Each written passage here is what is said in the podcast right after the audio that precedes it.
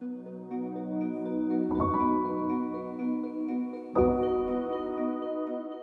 and welcome to Pediapod for October 2023. This month, we look at the association between placental pathology and neurodevelopmental outcomes in patients with neonatal encephalopathy. Hypoxic ischemic encephalopathy, a subset of neonatal encephalopathy, is the most common neurological condition in term born infants.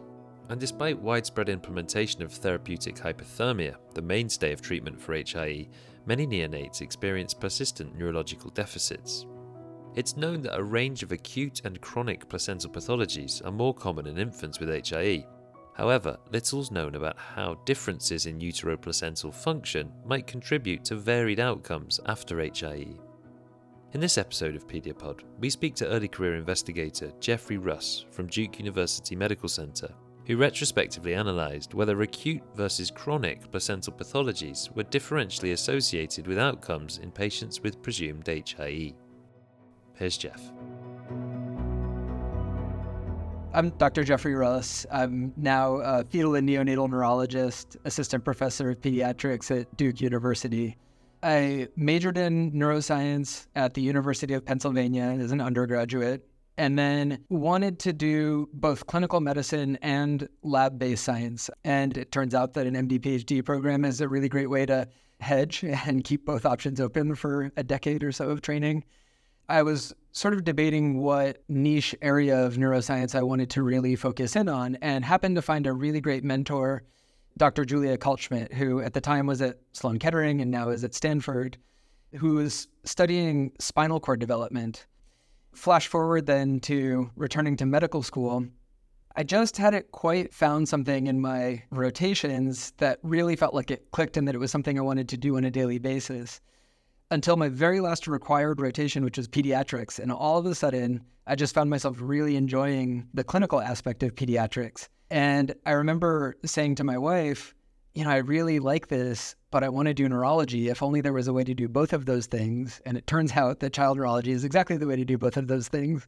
As a child neurology resident, I was at UCSF, which has one of the more established neurologic intensive care nurseries. And by the end of residency, I realized that um, I really enjoyed the breadth of pathophysiology in neonatal neurology and fetal neurology, for that matter, and brain development.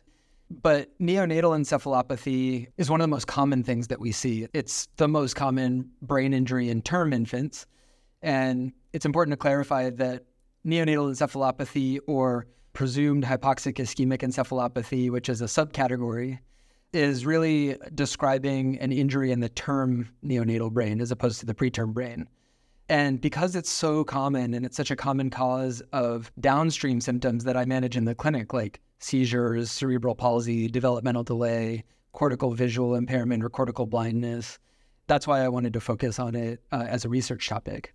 And so, just getting our definition straight, hypoxic ischemic encephalopathy is when you have neonatal encephalopathy that's thought to be because of a lack of oxygen or blood getting to the brain. Correct. Yeah. And I think, sort of traditionally, that term was thrown around a lot. And it was problematic because it implies A, that you know that there was some event leading to poor oxygen delivery or poor blood flow to the neonatal brain. And it also, I think, was used very narrowly with kind of a subtext that maybe this was caused during the delivery and that, you know, maybe there was some fault by providers that led to this.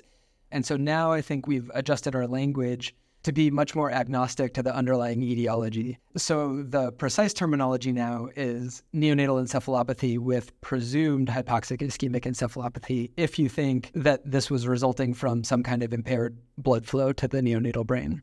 But even though it's a specific subcategory of neonatal encephalopathy, HIE isn't just one uniform pathophysiology, is it? There are all sorts of fetal and placental factors that can affect that blood flow and oxygen getting to the fetal brain. Correct. It's really a heterogeneous disorder.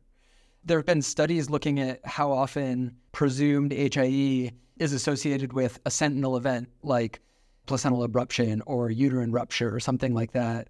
And, you know, depending what study you're looking at, that's maybe clearly associated in about 15 to maybe 20% of cases, which leaves a good, you know, 80% or so that don't have an obvious sentinel event leading to presumed HIE. So that's why my research interests and really the field in general has started to focus in on placental pathophysiology because the placenta is a record of the in utero environment and there are a lot of heterogeneous disorders that can impact the placenta. Broadly, what sorts of placental pathologies are we talking about?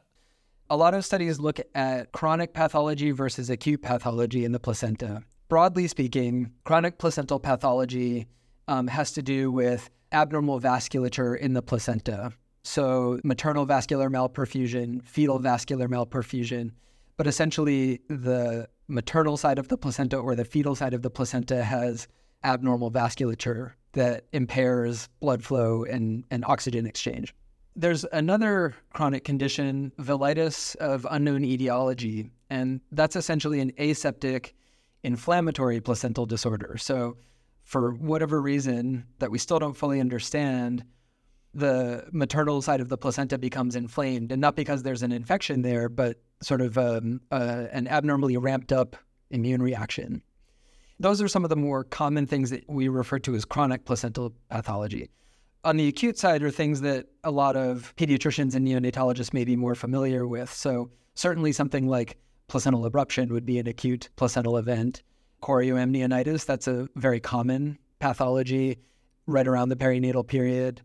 Other things would be meconium staining of the placenta is often a clue that there was meconium in the amniotic fluid and that a neonate may have some meconium aspiration. So acute versus chronic is one one common axis for splitting these. Is the idea that those acute and chronic placental pathologies are well documented as being more common in infants with HIE, but we don't necessarily know how those different pathologies differentially impact the type of brain injury and their outcomes? Yeah, that's exactly correct. Um, it seems to be that these are more commonly associated with HIE. And then it starts to become an interesting question of well, these are very diverse pathologies. You know, some are acute, some are chronic, some are vascular, and some are inflammatory. And if you start to look at these subcategories, do they have a differential impact on outcomes in neonates with presumed HIE? And in terms of your your rationale for asking this question, the placenta could actually be like a good source of information for prognosticating about infants who've had this presumed HIE. Yeah, the helpful information that could come with this is that the placenta is really a record of what the in utero environment was like for three trimesters. And especially because neonatal encephalopathy and HIE are sort of vague and heterogeneous, we often find ourselves speaking in sort of broad and vague terms when prognosticating to families about how a neonate is going to do. So anything that we can do to uncover other biomarkers or other potential placental information that may help us prognosticate about how a neonate will do could be really invaluable. It must have been quite hard to get your hands on the right data because you needed to find these instances where there was data on the mother and the placenta and the infant as a triad. For all the reasons you said, it's hard to find the full triad. So, what we needed were maternal medical information, neonatal medical information, and then we needed banked placental specimens.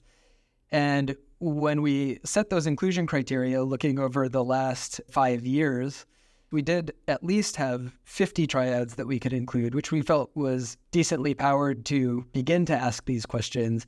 And we also benefited from having a pathologist, Kyle Strickland, here at Duke, who had special expertise in placental pathology. So we had banked placental tissue and a pathologist who could review these in a very standardized way. So our primary outcome was how did they do neurodevelopmentally over the next 18 to 24 months? Then we also were interested in how did nursery outcomes change? Were there differences in the need for a G tube? Were there differences in the rates of death before discharge? Were there differences in the rates of the length and duration of intubation? And then were there any differences in patterns of injury on MRI? And were there any differences in EEG findings that might suggest something about their seizure risk? Because essentially all of these kids get EEG monitoring for the full course of therapeutic hypothermia. So, did the categorization of that placental pathology have any bearing on how those neonates did before and after discharge? So the the grand punchline from all of this is that no, it didn't seem to have a difference, at least at our sort of small subject number. There was an interesting result, wasn't there, where you reanalyzed some of the data specifically for the presence of chorioamnionitis. Right. So when we went back and started to look at, you know, maybe acute versus chronic isn't the most informative dimension of placental pathology.